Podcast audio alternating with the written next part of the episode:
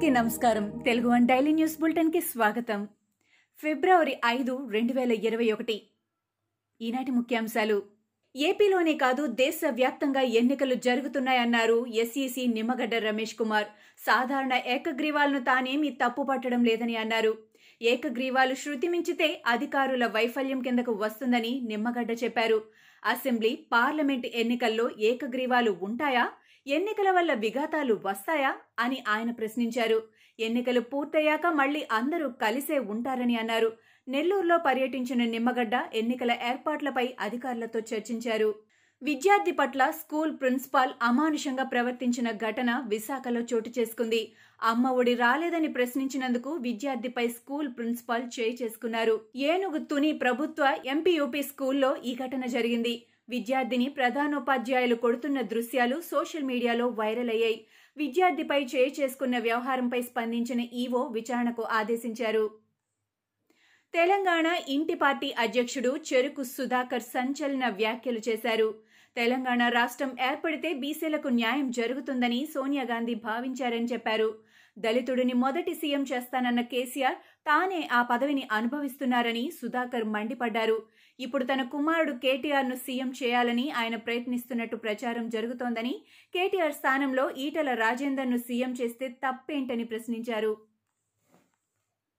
ప్రపంచ cancer day సందర్భంగా American oncology institute ఆధ్వర్యంలో I am and I will నినాదంతో విజయవాడలో క్యాన్సర్పై అవగాహన కార్యక్రమాన్ని నిర్వహించారు.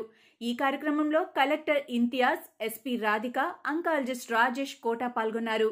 ఒకప్పుడు క్యాన్సర్ అనేది వైద్యం లేని రోగమని కానీ ఇప్పుడు దానికి చికిత్స వచ్చేసిందని తొలి దశలో క్యాన్సర్ లక్షణాలను గుర్తిస్తే క్యాన్సర్ను నివారించవచ్చని జిల్లా కలెక్టర్ ఇంతియాజ్ అన్నారు.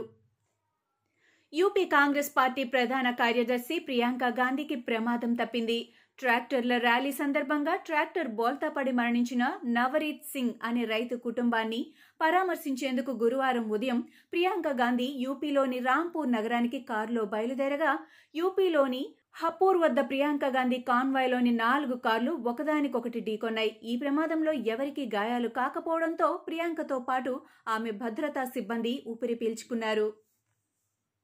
నాకు నచ్చిన దేశం భారత్. భారత్లో దయ కరుణ రోజురోజుకు పెరుగుతున్నాయి అని ఇంగ్లాండ్ క్రికెట్ మాజీ కెప్టెన్ కెవిన్ పీటర్సన్ ట్వీట్ చేయగా ప్రధాని మోడీ రిప్లై ఇచ్చారు. భారత్పై మీకున్న అభిమానం ఎంతో ఆనందాన్ని కలిగిస్తోంది. ప్రపంచమంతా మా కుటుంబంగానే భావిస్తామని అందులో భాగంగా కరోనాపై చేసే పోరాటంలో మా వంతు పాత్ర పోషించాలనేదే భారతీయుల అభిమతమని మోడీ రిప్లై ఇచ్చారు.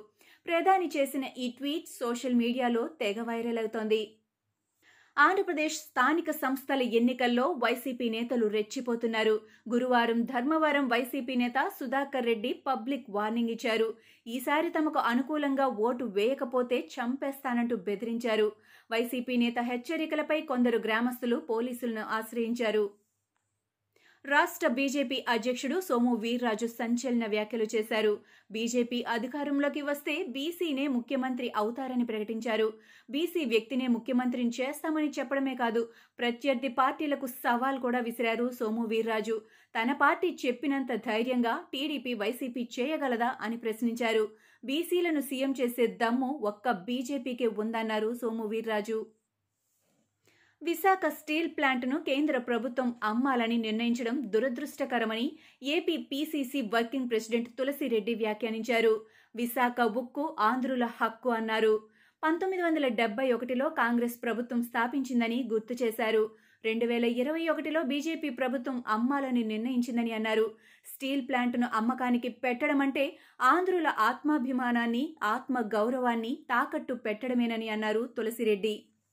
రాజన్న సిరిసిల్ల జిల్లా వేములవాడ ఎమ్మెల్యే చెన్నమనేని రమేష్ పౌరసత్వంపై హైకోర్టులో మరోసారి విచారణ జరిగింది. రమేష్కు జర్మనీ పౌరసత్వం ఉందని కేంద్ర హోంశాఖ అఫిడవిట్ దాఖలు చేసింది. ఈ సందర్భంగా రమేష్ పౌరసత్వంపై వాదనలు జరిగాయి. రోస్టర్ మారడంతో సంబంధిత బెంచ్ విచారణ జరుపుతుందని జస్టిస్ చల్లా కోదండరాం తెలిపారు. స్వాతంత్ర పోరాటంలో ఉత్తరప్రదేశ్లోని చౌరీ చౌరా ప్రాంతంలో ఫిబ్రవరి నాలుగున జరిగిన సంఘటనలను గుర్తు చేసుకుంటూ నిర్వహిస్తున్న కార్యక్రమాలను గురువారం మోడీ వీడియో కాన్ఫరెన్సింగ్ ద్వారా ప్రారంభించారు. ఈ కార్యక్రమంలో రైతుల గురించి ప్రస్తావిస్తూ రైతులు మన దేశానికి వెన్నుముక అని దేశాభివృద్ధిని నడుపుతున్నది వారేనని ప్రధానమంత్రి నరేంద్ర మోడీ అన్నారు. స్వాతంత్ర సంగ్రామంలో కూడా రైతులు కీలక పాత్ర పోషించారని మోడీ చెప్పారు. ప్రస్తుతం అమరావతిలో ఉన్న ఆంధ్రప్రదేశ్ హైకోర్టును కర్నూలుకు తరలించడంపై రాష్ట్ర ప్రభుత్వం హైకోర్టు తమ తమ అభిప్రాయాలను ఏర్పరచుకోవాలని దీనికోసం ఎటువంటి నిర్ణీత సమయం లేదని కేంద్ర ప్రభుత్వం తెలిపింది.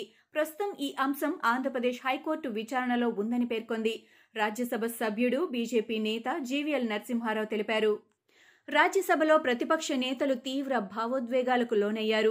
రైతులతో ప్రభుత్వం సరిగా వ్యవహరించడం లేదంటూ తప్పుపట్టారు. ఊరికే ఊకదంపుడు ప్రసంగాలు చెప్పడం ఆపేసి చర్చల ద్వారా సమస్యకు పరిష్కార మార్గం కనుగొనాలని మోడీ ప్రభుత్వానికి విజ్ఞప్తి చేశారు. రోడ్లపై కందకాలు తవ్వుతూ ముళ్ళకంచెలు వేస్తూ రైతులను ఇబ్బందులకు గురి చేయడం కాదు.